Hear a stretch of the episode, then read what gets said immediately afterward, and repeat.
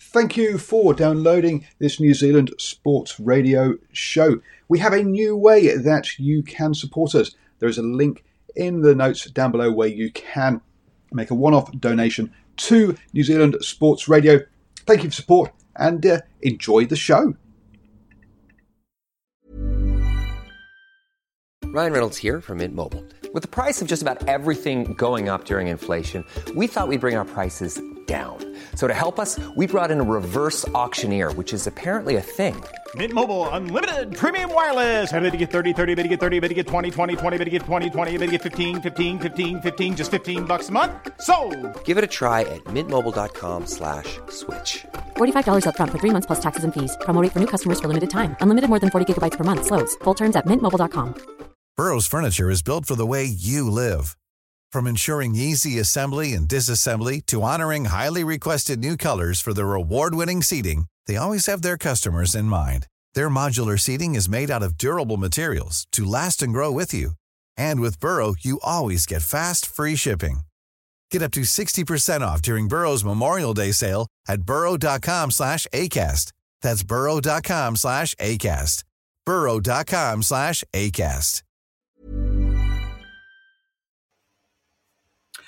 Hello and welcome to the Driving Maul Show. Hi, I'm Paul and I'll be your host today. Um, don't forget, you can join us at 8 p.m. every single Monday um, on uh, Facebook, uh, YouTube, or um, Twitter if you want to watch us live. Also, you can get the um, the recording as a podcast um, as well on New Zealand Sport Radio. Also, if you want to get in touch with me at Driving Maul on Twitter, is probably the best way to um, have a chat, or you can check out the uh, New Zealand Sport Radio Facebook page um, as well. Um, Stephen Harris, who unfortunately cannot make it um, this evening, uh, has been doing some good stuff on there with Club Rugby.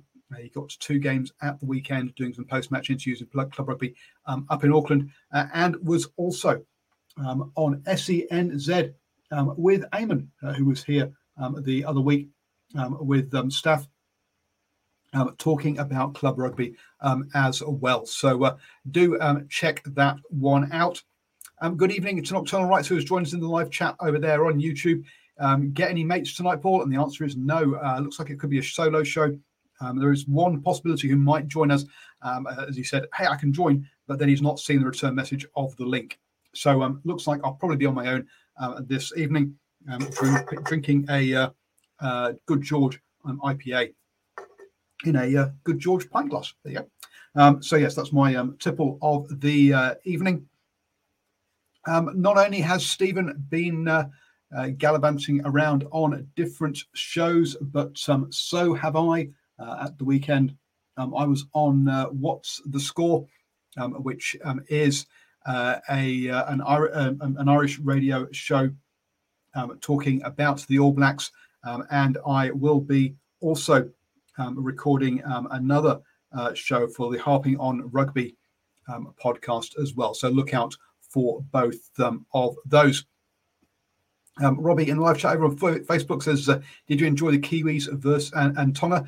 Um, yes, I did watch that game. Uh, it must admit, I didn't have the volume on. I also watched had the ladies' game on in the background as well uh, for both the men's and ladies of those Kiwis versus Tonga. Um, two good wins for both the uh, Kiwi sides there, uh, and uh, join us on Wednesday evening at 8 p.m. for um, the standoff show, where both Brad and Richie will go through all of the um, international action uh, that was there in the league, um, as well as also talk about the um, Gone Blank, uh, talk about the uh, State of Origin as well, which is now at one all. Well, Nocturnal Rights, you said, uh, is anyone joining me this evening? Um, and yes, there's John. Good evening, sir. Good evening, guys. Good evening, listeners, all our thousands and thousands of fans. now, now, now. Um, it's not thousands; it's hundreds of thousands. How dare you? Um, let's, sorry, let, um, let, let, get this right around the globe, obviously. Um, so, um, so yeah, so say that's where Steve, you can catch Stephen and myself on different shows um, around uh, the place. Um, on that one, uh, Nocturnal Right says, "Hurrah, John!" There we go. See, you're famous um, in your in your own lifetime uh, in that one. Um, Simon's bringing up speed and a whole bunch of other um, stuff um, that uh, that's been going on around the place. And yes, we will be mainly looking forward to uh, the international games that are coming up. Um, but uh, boy, oh boy, there's been some. there's already been some action already. Um, obviously, the All Blacks saw off England and then went on to see off um, Spain as well. Um, the Namibia um, played the Blue Bulls um, and lost that one 12 to uh, 47. That was a bit of a warm up game because emerging Italy um, is who they, uh, um, sorry, not emerging, Italy. they played Italy A after that, losing 21 to 43. So um, good to see uh, Namibia getting some games, not so good for them on the uh, results, mind you. Um, the uh, also we've um, uh, had uh, Japan playing two Test series um, against Uruguay, winning that one 2 0 with two um, very good wins for them. Um, also, uh, the uh, Netherlands um, beating uh, sorry, losing to Zimbabwe 7 to 30. So Zimbabwe getting a game in. And uh, Portugal going close against Italy. A bit of a surprise there, 31 to 38, closer than I would have thought it would be, but uh, it's a good result there um, for Portugal. Um, but it's uh, but John, it's good to see these tier two nations getting some games in uh, ahead of the. Uh, oh, actually, um, one other one before I, before, before I ask you that. Um, Chile lost to um, Scotland five to Scotland A, five to forty-five. So, but it's good to see these um, tier two uh, countries getting um, uh, getting games in. Stephen, sorry, John. Oh, dear me. Stephen must be a very good-looking fella. Um, I an also pilot. um, yeah, because if without games, how do they improve? This is Absolutely. the thing. Unless they get a shot at playing uh, test matches, you can't expect improvement from these countries. It's a it's it's a requirement if you want to grow the game. It is. It's, it's difficult to a certain degree because, as well as these teams aren't fully professional, so for them to yeah. take off a month to go tour um, can be difficult sometimes. Uh, so, be, so putting these one-off games and taking the games to them also. So Italy went to went to Namibia to play. Um, I think it was, or was it in South Africa? But anyway, they flew. Um, so it's Italy played. Um, uh, yeah, Italy uh, played in Portugal.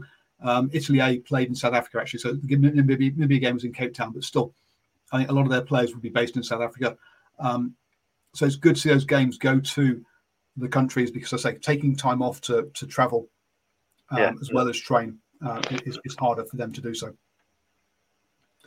Um, the uh, John, we've not sort of talked to you in a while, so did so. Um, uh, I guess a couple of things we should probably uh, catch up with you on. What did you think of um, Super Rugby? Because I don't think we've we've we've talked to you for most of Super Rugby Pacific, um, and particularly how well the Crusaders uh, uh, saw off the semi-final and final to, uh, uh, to to take the title again.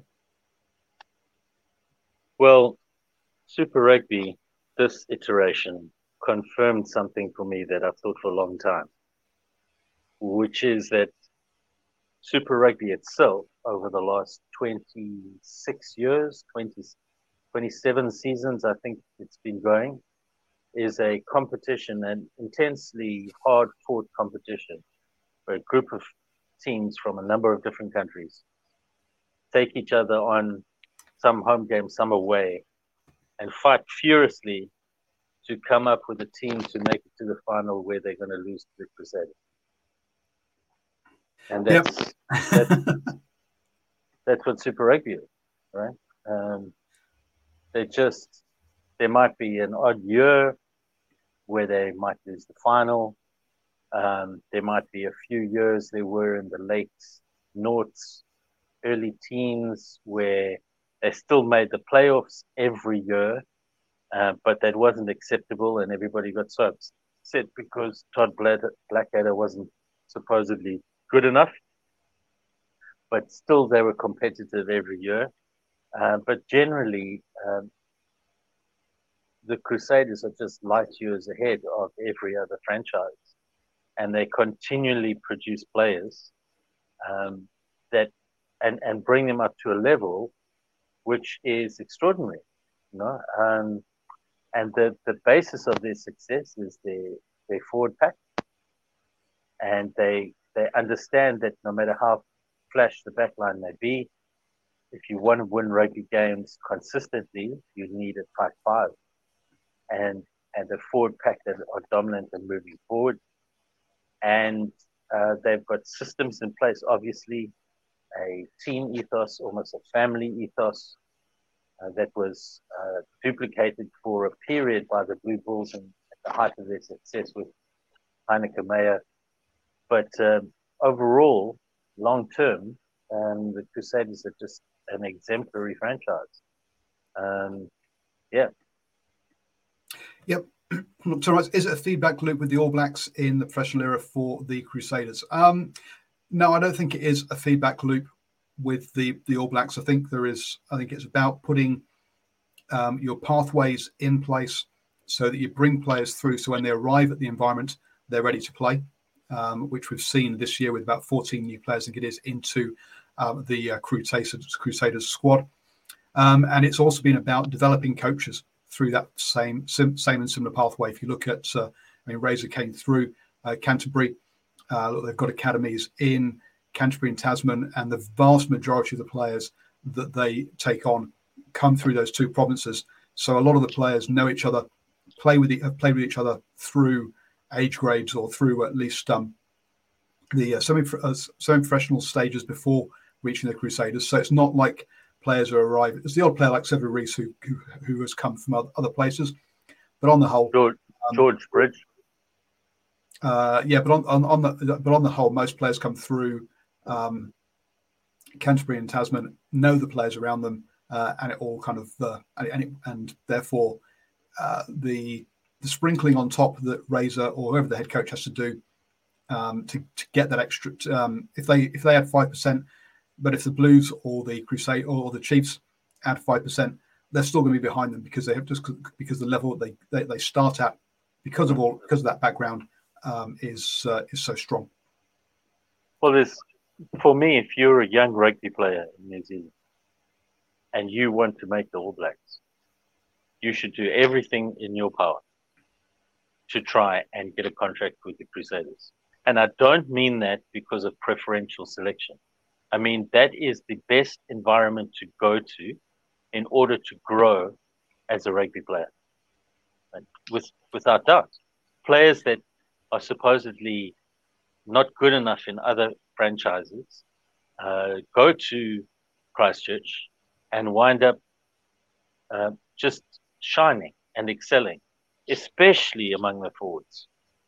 Uh, forwards are really where they, I think sometimes where the Crusader uh, selections to the All Blacks might be found short is in the back line because they um, they will play nine out of ten games in a year. Ninety percent of the times they play as a back line, they will be on the front foot because the Crusaders forwards will 90% of the time be dominating the opposition. And at test match level, that doesn't always, that doesn't happen nine out of 10 times for the All Blacks. And they don't have that. In fact, it probably is even like 95% of the time with the Crusaders. So when the, the certain teams front up to the All Black pack, have them at least hold them or maybe have a slight dominance, and now suddenly the ball is on the back foot and not because they maybe, I'm not implying that they're not good players, they just got no experience playing in that position and playing with that sort of pressure in their faces as the backline players for the Crusaders. But otherwise, if you're a forward, there's there's no other first choice to grow and develop as a rugby player. As much as uh, yeah, it pains I, me to say I, I, I, would I would say actually that you don't want to be moving at that point because you're, you're, the chances of you making the Crusaders and not being in their catchment area is pretty low. So you want to be going to either Christchurch Boys High or Nelson High, uh, Nelson Boys High School, um, because then that will get you in the pathways to be in the whatever whatever whatever it takes. Um, but, whatever it yeah, takes. If, you, are leaving it until if you try and move from another another province to uh, the Crusaders, as I say, it's few and far between.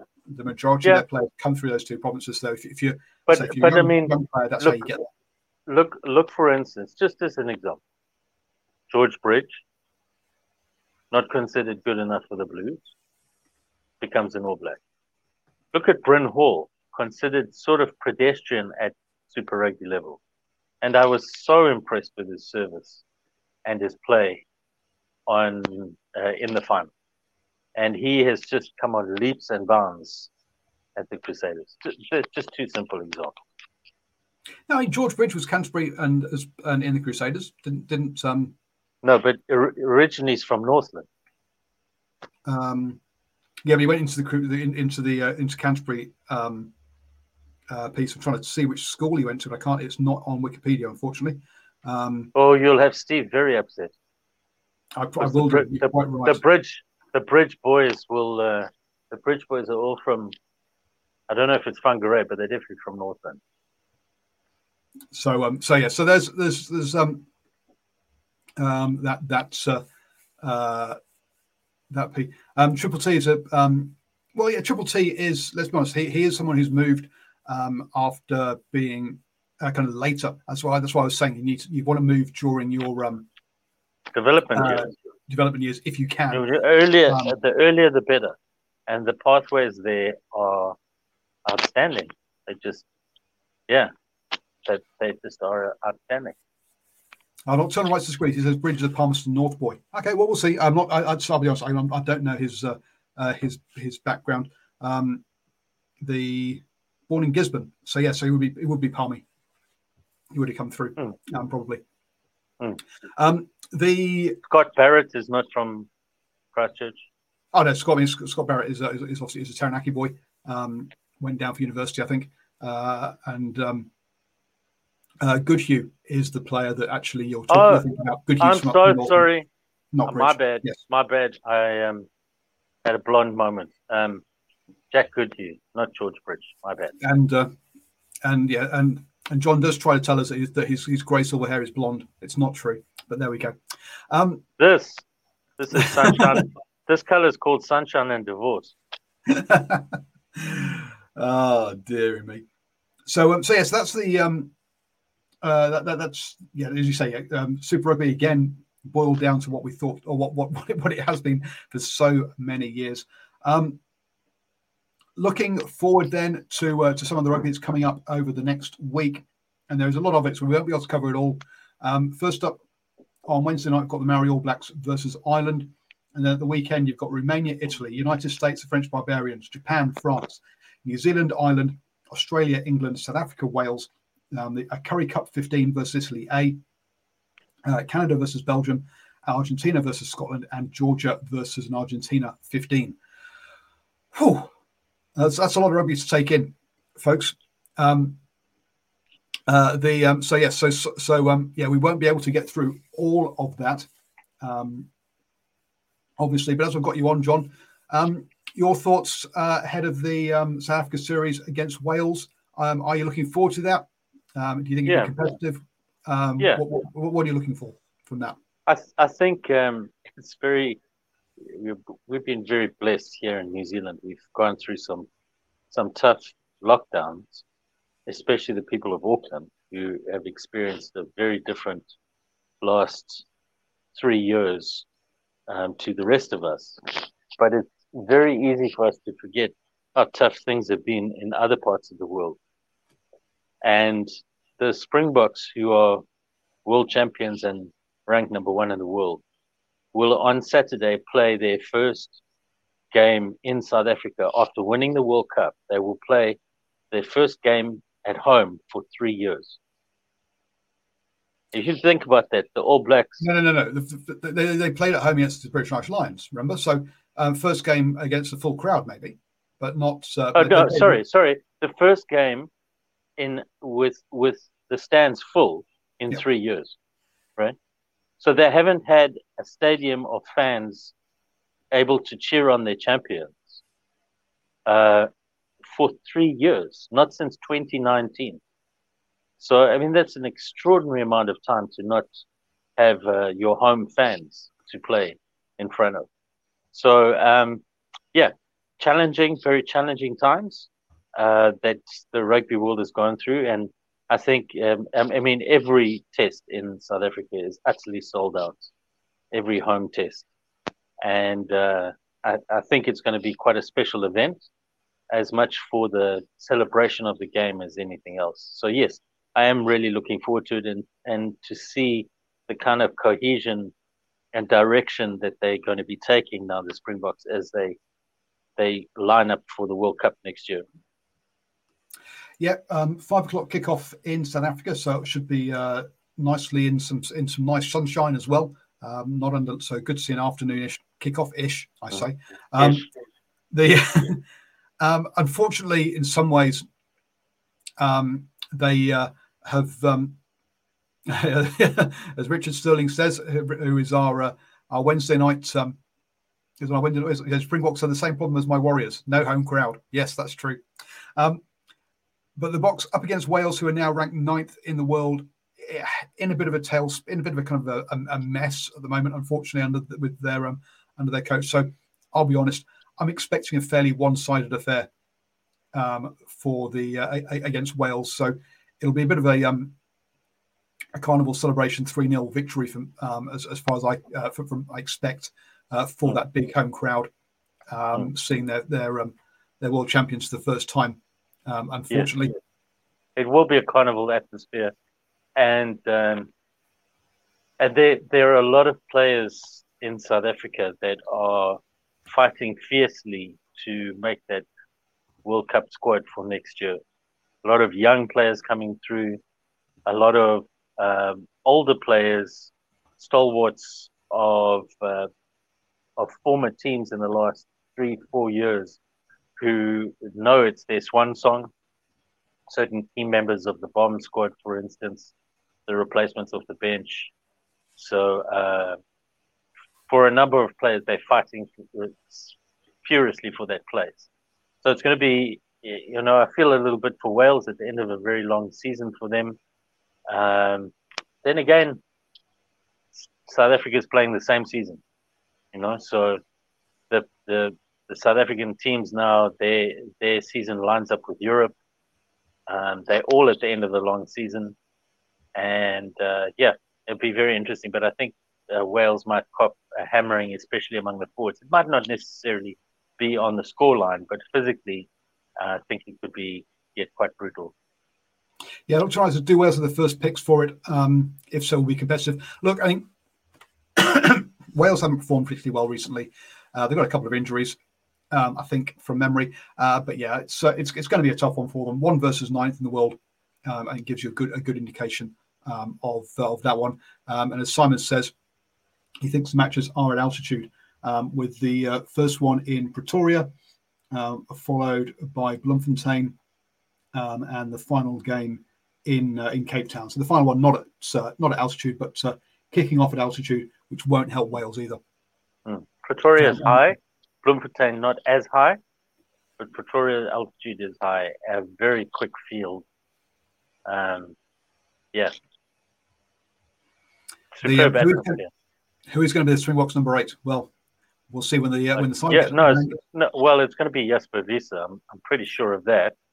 Um, you know, there's been some strange thought that Duane Vermeulen had been dropped. It's not that. He's got an injury. I think it is a hamstring hamstring or knee, stand corrected. Um, so he's re- rehabilitating that. Um, otherwise, he would definitely be in the squad. But Jasper Wiese was, uh, I think, man of the man of the match for the final, the, the Premiership final in the UK for uh, England. Um, you you know this better than I do. Paul? Well, yes and no, because you're going to hear when we talk about England, Australia versus England. I've not been following much uh, English rugby recently at all, and hence there's a lot of names in that England squad that I don't recognise. Um, so I'm going to be it's going to be interesting to see see that point of things. Um, Johan uh, Rugby in uh, Life reckons that um, Evan Roos must be the box number eight. Yeah, uh, doesn't. Uh, we'll see. I don't think so though. Um, as you say, John. Um, yes, with this, um, not only doing it in uh, domestic rugby, but look, he's he's done it in, in the Springbok jersey as well. Yeah. Well, uh, Jake White had a famous saying when he was four years of coaching the Springbok that one season does not a Springbok make. So a requote of the old one swallow does not a summer make, right? One season does not a Springbok make. He made two exceptions in the four years for that. The two players he selected at the end of their first season playing internet playing um, Premier level rugby, Super Rugby. One was a, was uh, Francois Steyn, who is bidding to become the only player next year to win three World Cups. And the other one you might have heard of him, his name's Bryan Habana.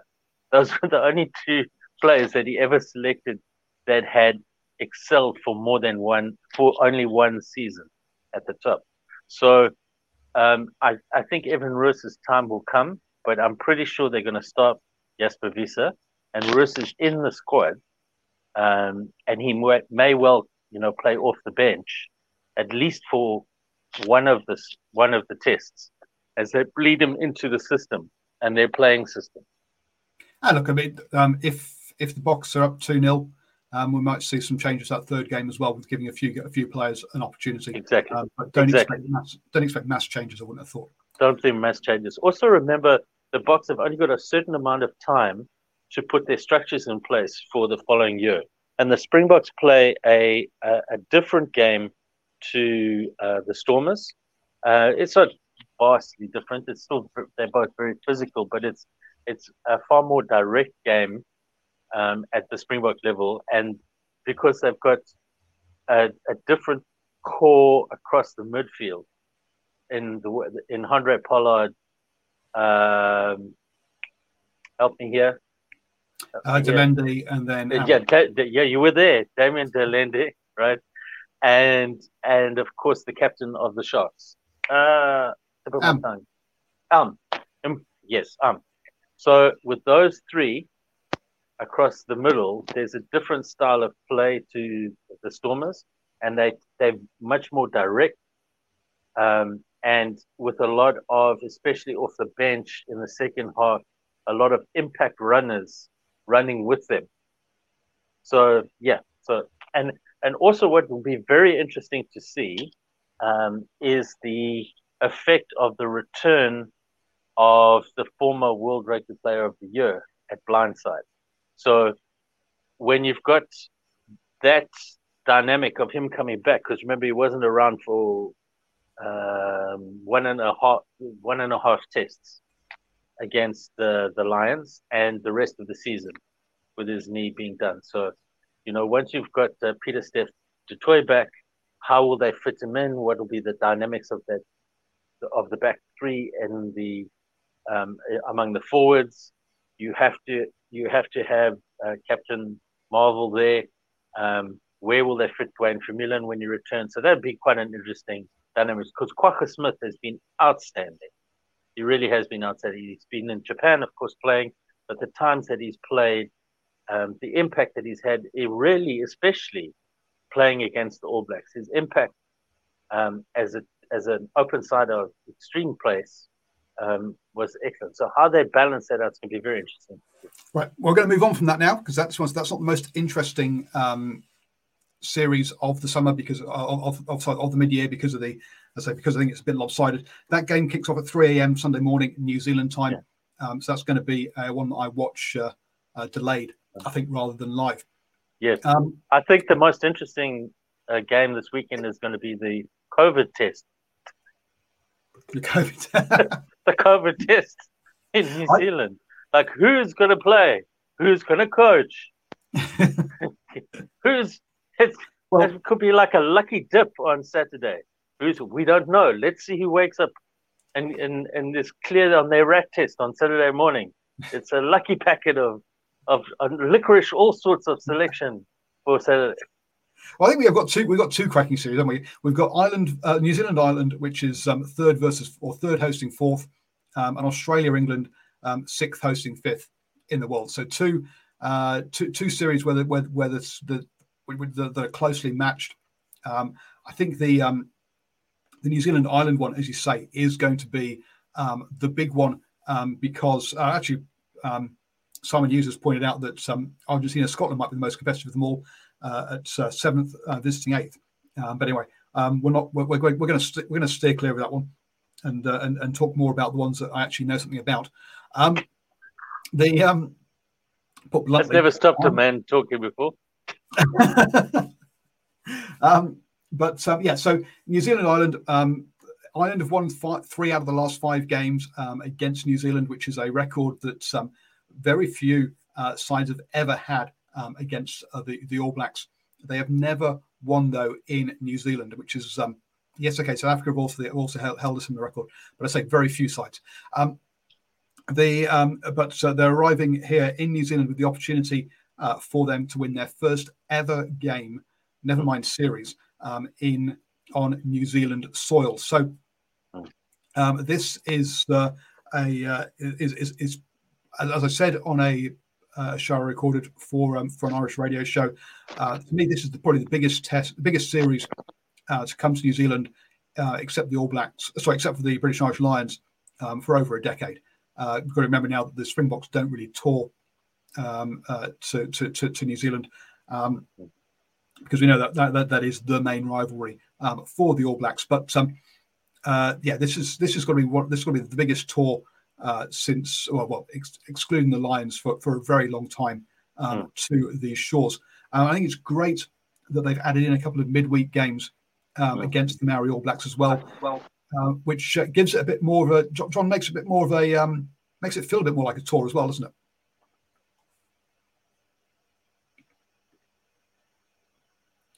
And we've just lost John as he's either unplugged from his uh, from his computer.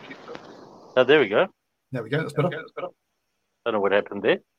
Um, certainly, it's a tremendous opportunity to blood players via either the Maori All Blacks for New Zealand's playing depth and for Ireland to be able to bring a larger squad and be able to expose um, some players to the the rigors of very high. I mean, the Maori All Blacks are as good a team as probably the top maybe six or seven international teams.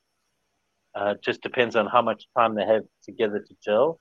But certainly on a talent basis, the extraordinary depth of talent in New Zealand means that the Maori All Blacks are certainly talent wise as good as anything from six or seven down in world rankings. Uh, so a great opportunity to grow depth in both squads and create that sense of, as you mentioned, that sense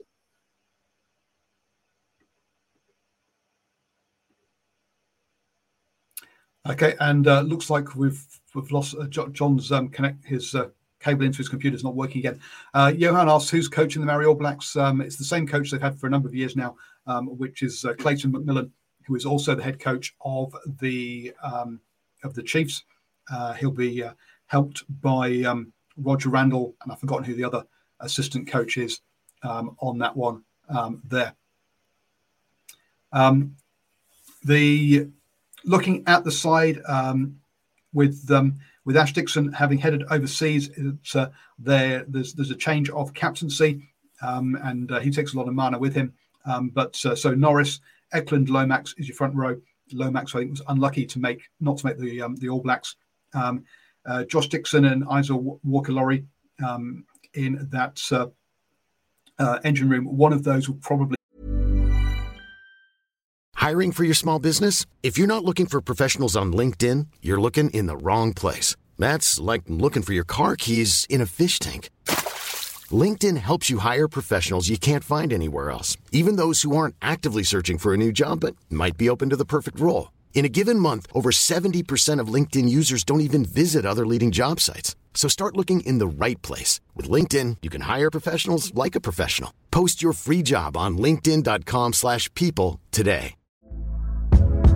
Hey there, it's Michelle Norris. I'm host of a podcast called Your Mama's Kitchen. When I travel, I'm usually looking for a way to find a taste of home when I'm not at home. And one of the things I love to do when I am at home is entertain. And Airbnb allows me to do that. When I was in California recently, I rented a house that had a great kitchen. And when we were sitting around the table, we we're all thinking, we're in someone else's house. Someone could be in all of our homes as well. If you have a home, but you're not always at home, you have an Airbnb. Your home might be worth more than you think. Find out how much at airbnb.com/slash host.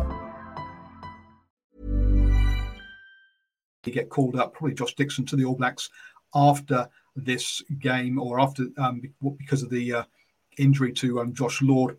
Uh, Ulysses, Suafo, uh, Harmon, and um, Grace um, Cullen Grace, another player that a lot of people talk about, should have been potentially should have been in the All Blacks. Um, Weber, Joshuani, uh, they're in that um, Chiefs combo 9 10. Um, Poihipi and uh, Prox- Billy Proctor, that is, uh, in the centres with um, Conor Garden-Bachop. I think we see more at fullback than wing, so it'll be interesting to see how he goes on the left wing there. Um, Stevenson and Zahn Sullivan um, at fullback. Um, interestingly enough, TJ Perenara is co-captain on the bench with Brad Weber being the other captain, um, and also um, another one interesting one seeing um, Bailyn Sullivan. So Zahn Sullivan and Bailyn Sullivan brothers, but have never played together um, at provincial level or above. Um, so it'd be the first time those two playing together, uh, or, or, possibly playing together, depending on how the substitutions go um, there as well. So look, I think it's a um, it's a nice mix of experience uh, and young guns, um, particularly off the bench with Ruben Love, another player able to come on there. Um, so uh, yeah, look, I'm I'm I, it's, uh, I'm liking the balance of this, but I guess yeah, you, you, one the point you made there was um, that the the Maori All Blacks do not get uh, basically much, if any, preparation time. Uh, they also spend time uh, doing uh, talking about culture and, and, and, and and looking at their Maori culture. Um, particularly, some of the boys haven't necessarily been brought up in a Maori cultural um, what's the word I'm looking for um, household. Um, so um, yeah, it is. It's a tall ask to pull the team together at such short notice uh, against an, um, an, island side, but, but, we've not seen um, how I've gone blank. How Farrell will use this this game, what kind of side he'll pick. So um, uh, look, I think it's it's it's, t- it's, totally unpredictable as to who will actually win it, um, but I think it should be a cracking game of two uh, kind of barbarian esque sides um, in, the, in the amount of preparation that they've actually had um, for this game. And uh, my media pass hasn't come through yet, but I'll chase it up tomorrow. Hopefully, I'll be able to get along to um, to that game. Uh, do we have you back, John? No, we don't. Um, uh, I can't hear you at all. I'm afraid. Sorry, uh, you might have to take your headphones off and um, and just uh, and just go with the uh, the, no. the, the microphone. Yeah, we can get you now. Can you hear me now? Yep, we got you back now. Yep. Oh, there we go. Yeah, I think um, the match result matters, of course, hugely to the Maori All Blacks, and um, but I think matters less to the the Irish team as opposed to their individual performances and their ability to prepare. And I think it's more about the spectacle of the game than it is um, the actual result. Remembering that for um, that there's a special relationship that has developed between Ireland and the Maori All Blacks ever since the wonderful gesture when the Maori All Blacks played. Um, where is it at Leinster, Munster, where the coach had died very suddenly with a heart attack, and the tremendous gesture that they made for the for the coach of Leinster. It was Leinster, right? No, Munster. Munster. For for Munster's um, uh, the coach's sons you know, and the presentation of a Maori All Black jersey to them and the haka and the honor that they showed. And it just was something so special about the the, the brotherhood of rugby. And so, yeah, I think um, there's some really special ties were developed at that stage between the Maori All Blacks and Irish rugby itself. So, yeah, I think it's more about a celebration on Wednesday rather than a, um, you know, chalk one into the record books and we're to and hold this win over. Whereas Saturday is certainly about winning. Absolutely. Oh yeah, I mean, for say uh, also the this was um, the Ireland coaching squad will be concentrating on beating the All Blacks. So how much have they had to?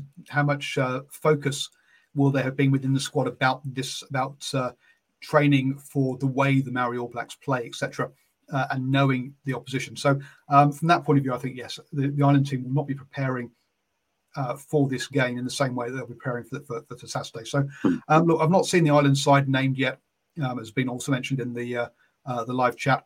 Um, so, but so look, should be I'm looking. It should be a cracking game. Uh, apparently, it's on Prime as well as um, Sky, so it's on free to air.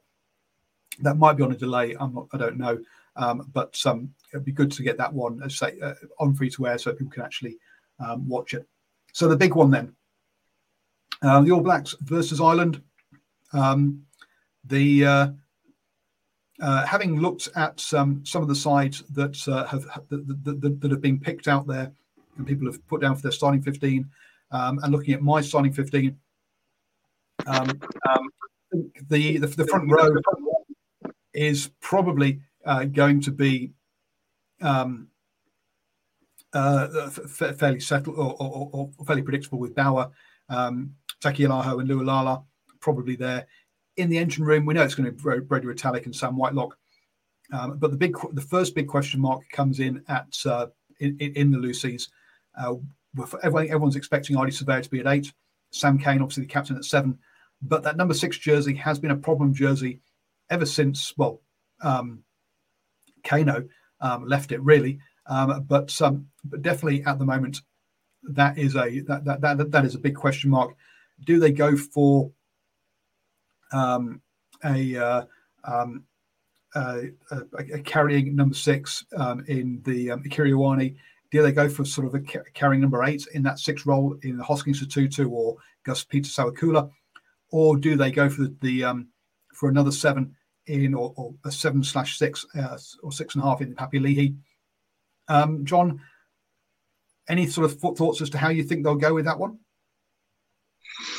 Well, New Zealand is always better when they have an out and seven, and I think I've said many times on this on this show that um, Ardie Savea is not a true seven. He's an incredible rugby player and amazingly athletic, um, but he's not a true seven. Sam Cane is a seven. So from that perspective, and by the way, there's it's not as if there's a whole lot of sevens running around in New Zealand rugby at the moment um, which is really interesting in that um, this was this country, New Zealand, was was the birthplace of of the true uh, open side flanker, and always seemed to have this uh, a secret stock of them. But uh, that makes a huge difference. Remembering, always remember that the primary function of a number seven is not to turn the ball over or even to slow the ball down. That's important, but it's not his primary function. His primary function is to secure your own ball. It is to make sure that that you, you I mean no no player can attend every ruck, um, and few players can can impact every um, every second ruck. So somewhere around around every 2.1 rucks that take place on your own carry that your open sider is making sure that he blows away and clears whoever is trying to obstruct the ball. And that Sam Cane is is really, really good at. Plus, of course, he's good at turning the ball over. The question, as you say, becomes who is your ball carrier? Because part of the issues that they have had is Kieran Read um, was such a good option in the lineouts. That's something that's forgotten. Is that when they come up against uh, really good lineout operatives like um, the Springboks, for instance, who have a number of tall players that that they utilize, and not just as as jumpers, but they use a lot of their tall players as lifters, and so they might um, target and and target the, for instance, All Black lineout by using tall players as lifters.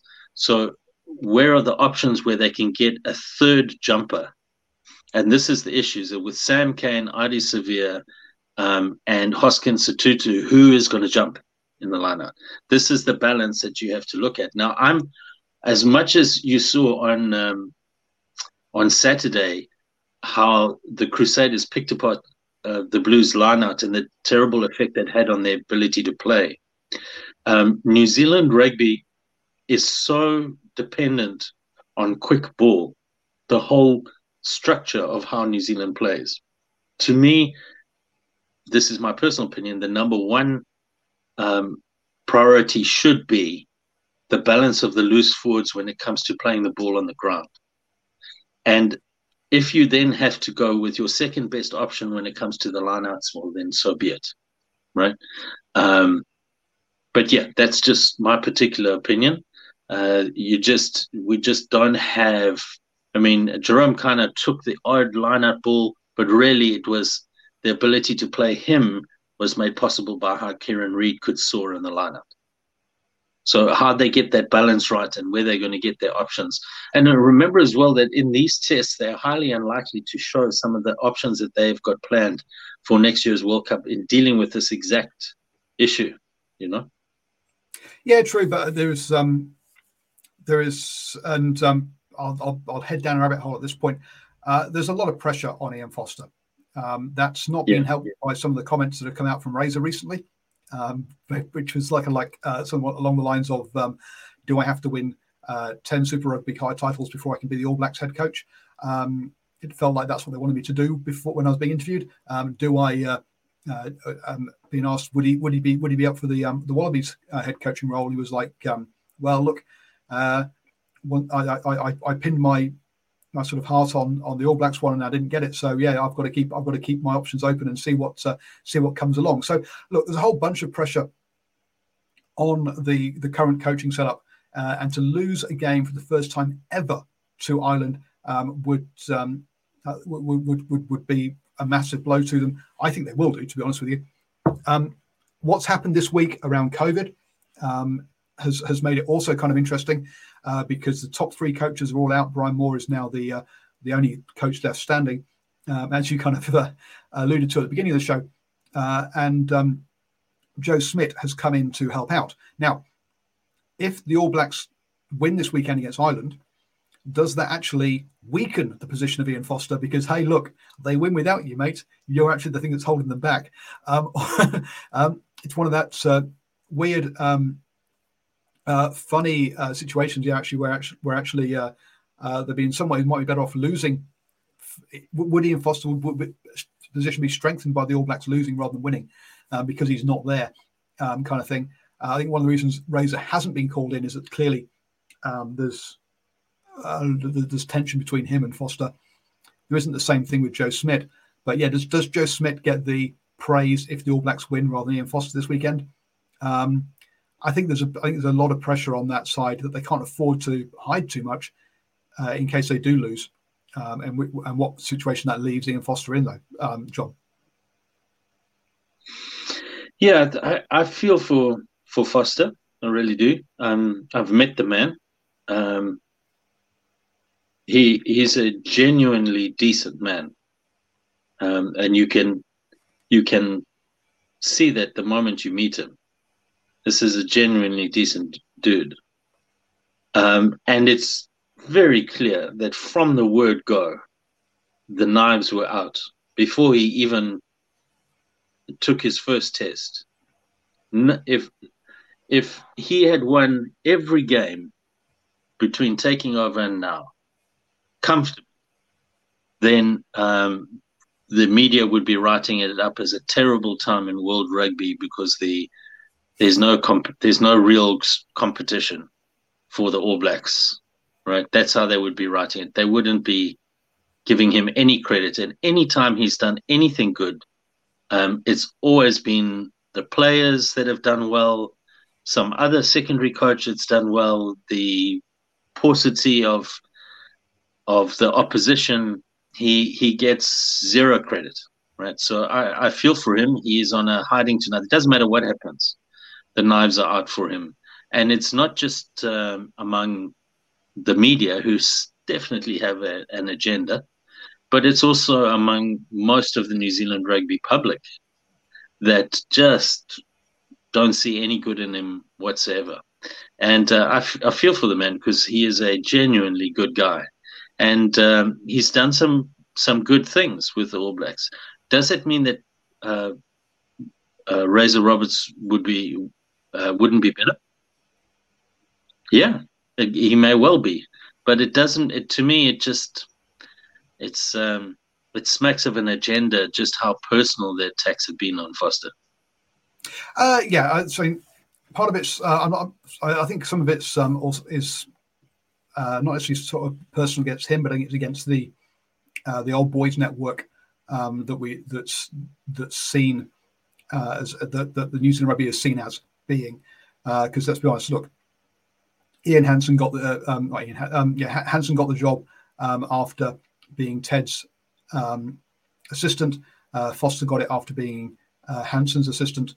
Uh, it seemed like yeah, you, you kind of Um, you, you, you, you, you're uh, yeah, that, that's how you come through. Uh, it's the, the, old boys network. Um, he never won anything at Super Rugby level or, or provincial level, which um, meant that even though he hadn't been a head coach for ten years, people were were looking at his record from ten years before, going, "Well, what's he won?" Well, he's won a World Cup as a uh, assistant coach, but not as a head coach. Um, hmm. Um, so the, but also there's a there's a lack of understanding in New Zealand about the primary role of coaches at Super Rugby re- level. It's different to any other coach.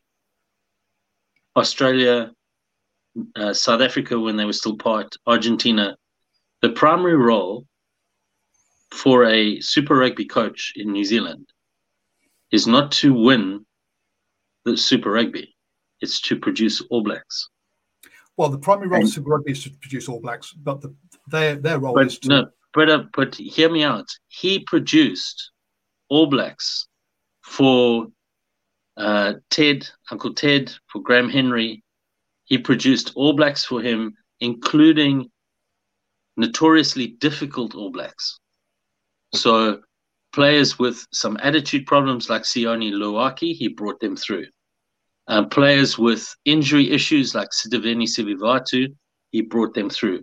So there were a whole bunch of players that he brought through. He did get to a final where he got where his team got soundly thumped by the Bulls. Yes, that that's true. But he brought a continuous stream of talent to the All Blacks, and that's why he got the job. Because he produced on his primary goal, which was to produce All Blacks. And he was producing highly skilled All Blacks, including some difficult characters. And that's why he got the job. Yeah, unfortunately, he's not um, uh, not not only is he seen as being part of the old sort of old boys club, he's also not charismatic in the media. Whereas, yeah. let's be honest, um, yeah. Razor is. Um, and yes, he's very he's a very charismatic um, fellow. Doesn't doesn't help um, um, as well. Um, anyway, so but so yeah, so it's it's, it's going to be fun. The, the the number of um, uh, kind of uh, sideline stories or stuff around this game this weekend is also quite high with that kind of thing going on. Um, personally, I would go with Papali'i. As John says, it's about securing that ball. Um, and um, whilst I now, after the, um, I don't think the saying no scrum, no win applies anymore, but I, I, think it's now no line out, no win does apply. But I still think that um, Whitelock and Retallick on their own um, can secure enough ball um, in that uh, in in that space. Into the halves, then we know it's going to be Smith and jo- uh, Smith and Beauden Barrett. Um, the uh, the next big question, though, is those centres, um, which uh, hasn't been helped by Havili and Goodhue both going down with COVID.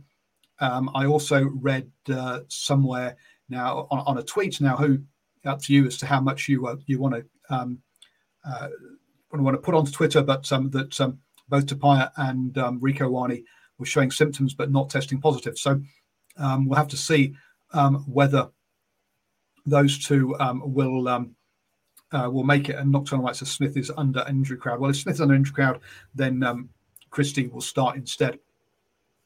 Um, By the for, way, what is the status of Anton Lienert-Brown? Oh, he's out for the year. For the whole year? Yeah, he's gone. Yeah. Yeah. Um, so we're looking at basically um, if uh, so, personally, I think it'll be um, and Rieko Ioane um, in there. Uh, but uh, look, it is a those two jerseys, 12 and 13, are up for grabs. Um, I know a lot of people are saying Rieko has got that 13 jersey um, tied up, but for me, he still needs to pass more to the outside men um, and be a, a, little bit less uh, a, little, a, little, bit less selfish on that one. Mm. And but if those two are also sick, then it does come down to being RTS and Fainga'anuku. Um, Leicester Fainga'anuku, who was originally picked as a um, as a winger, but two debutants in that centre pairing, that would be a massive ask up against a Bundee Aki Henshaw or a Henshaw Ringrose um, or mm. Bundee Aki Ringrose um, combination. So boy oh boy, um, it's starting to look very thin in the centres there, John. Well, the thing that I, I keep on thinking to me is um, when it comes to 13, who has the best pass? Mm-hmm. Who Which has the like best pass? That's why I like to What's have that? Anton, well, that's why I like an Anton Lienert-Brown or, or Josh Goodhue in there. Um, but Yes. um, but that's not what that's not what everyone's seeing at the moment. And um, they're looking at players like, as I say, Rieko Ioane or Les Fanuka, who's, who's a Well, converted. what is Rieko Ioane's pass to his outsides like? Oh, it doesn't exist. Very- Mm. so I mean, uh, I'm not a big Sevu Reese fan, but I certainly am. Uh, um Caleb Clarke's in a play, right? uh, well, he's he's he's in the squad. I, I personally wouldn't. I don't think he'll get selected, but he's in the squad. Who do you think will play? So the back three, I'm expecting Jordie Barrett to be 15. Will Jordan will be in the 14 jersey. That 11 jersey is up for up for grabs. I would think it would be Sevu Reese. Um, I think he's got the uh, the form and the runs on and the and the uh, runs on the board, um, and that Caleb Clarke would miss out. Um, but uh, Caleb Clarke could get that 11 jersey uh, instead of Reese. Yeah. Yeah, it's a tough one. You know, I, d- I don't know Caleb Clarke's form well enough, but gee, um, his talent level is just off the charts. Yep. Unfortunately for him, he headed off to the sevens um, and basically missed last year, so doesn't have the runs on the board as far as the All Blacks are concerned. Um, and then I think he's had a couple of injuries this season that hasn't really had a full season um, of, um, uh, of of Super Rugby either to, to to prove himself. But maybe he'll prove himself in the camp. Maybe he will, as you say, he is a super, superbly talented player. Um, but uh, uh, I, I say I don't think that 11 jersey is a problem. Whether you put Caleb Clarke or, or Sevu in there, that's fine. It's that 12 13 combination um, Hmm. That's going to be the problem there. And would they, if necessary, move Ioane there? Uh, to 11. Was he considered to have lost his step? I don't think he's considered to have lost his step. I think he was a 13 all the way through age grades and he sees himself as the 13 and he's saying, I want to play 13. Okay. Um, the other option of is also is that Jordie Barrett um, has been a 12 all the way through age grades, um, and has stated he wants to play 12. Has played more, has played some 12 there with the Hurricanes, so he could also get put into 12, especially as Aaron says with the COVID situation. If um, if Tupaea also goes down, then yeah, there's a there's a good Mm. shout for being um, Jordie um, Jordie um, at, at 12. So that back line at the moment, that centre combination in particular, I say is is a concern. Um, Mhm. The you could have zero um, centre or, or 12 13 jersey um, international caps in that combination uh, up against a um, uh, up against a, a, um, uh, a- a- an experienced one. Um, as Nocturne writes, Akira Ioane also wants to play 13. He does, but, um, he has to wear six and, and range out wide. Well, I liked I liked Aaron's remark. If they about um, Jordie Barrett moving to twelve, if they need to do that with COVID positive testing, um, who would they play at fullback? Oh, well, Jordan then switches to fullback, and then you put um, uh, Okay. either Sevu Reese on the right and Caleb Clarke on the left, or you can go uh, Lester Okay. Feynman and Rieko on the right. Um, so there's, yeah, there's, there's those options aren't. That's not a problem. A lot of people actually want Will Jordan at 15. I would, I want him at 14 because having two solid guys under the high ball against a kicking Northern Hemisphere side, I think is a good idea. Um, and so having having him at 14 in that traditional fullback 14 like Israel like Israel Dagg, um, obviously um, oh, Ben Smith, uh, um, Cory Jane. It's, it's it's something that the All Blacks have done for a long time now. Um, so at the moment, I think it's going to be Tupaea and Ioane unless they're sick, and as I say, Reese Jordan and ba- and, and Barrett for me at those those um, in those uh, back three positions. Um, the um, uh, the what's the word I am uh, uh, looking for? Um, so yes, that's kind of what I think the All Blacks uh, 15s will look like. Um, uh, I'll put out my predictions for the international games on our Patreon. Um, so uh, keep an eye out for um, for that, folks, um, over the uh, next couple of days. But yeah, this is massive um, game this weekend. There, Australia versus England. Then, um, also I'm, I'm not saying much about Ireland. Oh, so one thing I should say about Ireland is they've also got COVID in their um, squad. Mack Hansen um, has tested positive, so he is out or probably out for this weekend, um, as well as injuries to Iain Henderson and um, Rob Herring. And they're flying another player out, Neil uh, Scannell, uh, sorry, Niall Scannell, um, uh, for uh, for that as well. So, folks, so look, it's uh, not just um, the All Blacks um, mm. that's um, uh, that are having a problem, uh, that are having uh, issues. Um, I think most a lot of squads will do over the next um, week, couple of weeks mm. um, for that one. Um, Australia versus England. Then um, this Australian squad's looking pretty settled now. Um, mm. With your players like your Quade Coopers, your Kerevis coming back. Um, mm. The uh, Kerevi's key. um, I think Dave Rennie's got them going in the right direction heading into this um, heading into this England series. Look, they Australia almost always have such smart backs, uh, skilled, fundamentally well skilled, well drilled, good option takers, passing left and right, of both hands really well. It all comes down to the forwards you know, uh, in the tight five? Can they front up in the tight five? And if they can get parity, they, through sheer smarts, can win test matches.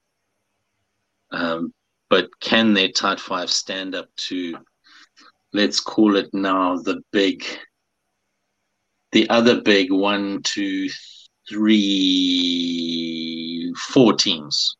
So the, the forward packs of France, the uh, England, uh, the All Blacks, and South Africa. And um, and this is where the you'll start seeing Dave Rennie wanting to separate the men from the boys.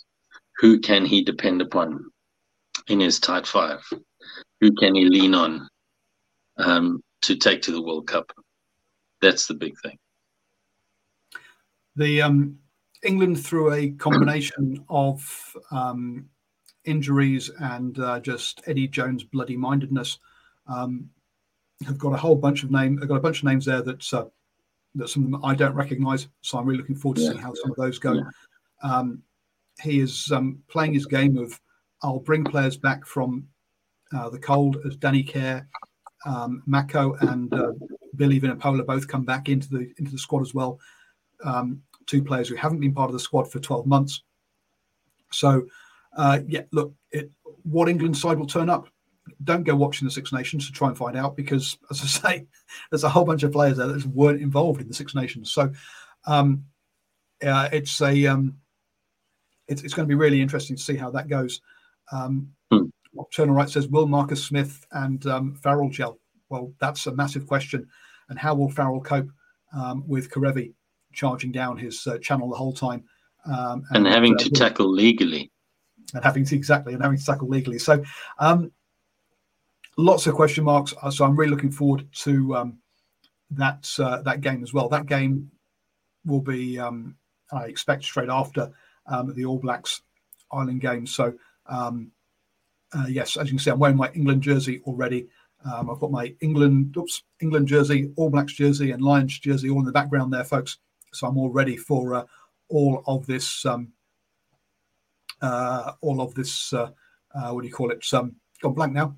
Uh, all of this international weekend.